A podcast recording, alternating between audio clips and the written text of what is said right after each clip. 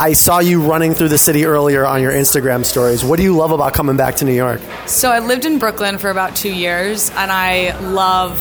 It made me fall in love with New York City. I love the like vibrant, just it's just full of life, um, and it's constant motion and so much, just almost chaos. But there's like a, I don't know, it's chaos that makes sense to me now that I've lived there. I think a lot of people become intimidated by it if they haven't been here and they're just tourists. But um, yeah, I just love like the energy I get from the city when I'm back here. Yeah, and because it makes sense that you lived here and you're comfortable with it because running through the sidewalks. I mean, I've lived here for a while now, and I'm usually going by the water or in a park. So, like, sure. I see you doing an Instagram story while you're on the sidewalks. I'm like, do you have any tips for anyone that's like running in the city, or if they're trying to get a workout here in the city? Like, any tips that you kind of live by? Well, I was running to the gym, so I didn't want to take like an Uber ten blocks and be a loser, and just like I was like, oh, I'll get a little warm up to the gym.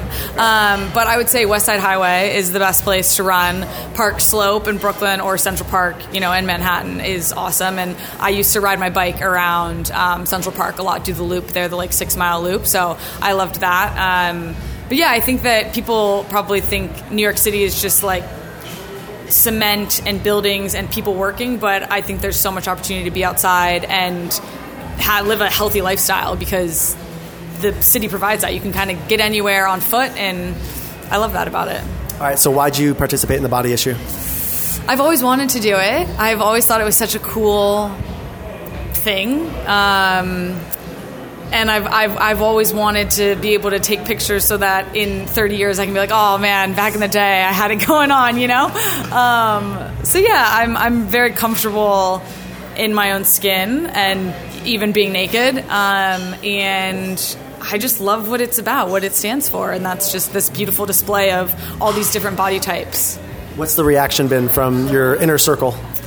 It's been great. Everyone's been stoked. Um, people were super sweet about the pictures, and uh, my photographer Heather Hazzan did an amazing job. So. Um, yeah, it, it's it's only been positive. I mean, there's a there's a couple you know trolls that are like, how could you do that? And it's like, well, why wouldn't I? I think this is a great example to give younger kids like this is you should be comfortable and confident and proud of what's what God's given you. Um, so yeah, I it's it's been great, and I have pictures now for you know 30 years down the road.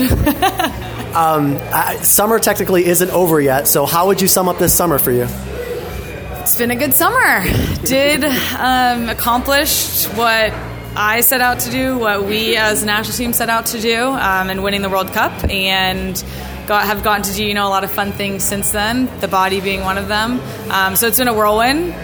I'm just getting caught up on sleep. um, probably still need some more, but yeah, it's been it's been a really good summer. Probably hoping that the Braves advance, make a long run in October here, I right? I do. I really hope that they make um, make it into the World Series. I would love to cheer them on in one of those games, um, especially Dansby Swanson. He's a good friend of mine. So yeah, fingers crossed we get some playoff time for them. Awesome. Thanks for a few minutes. Yeah, no problem.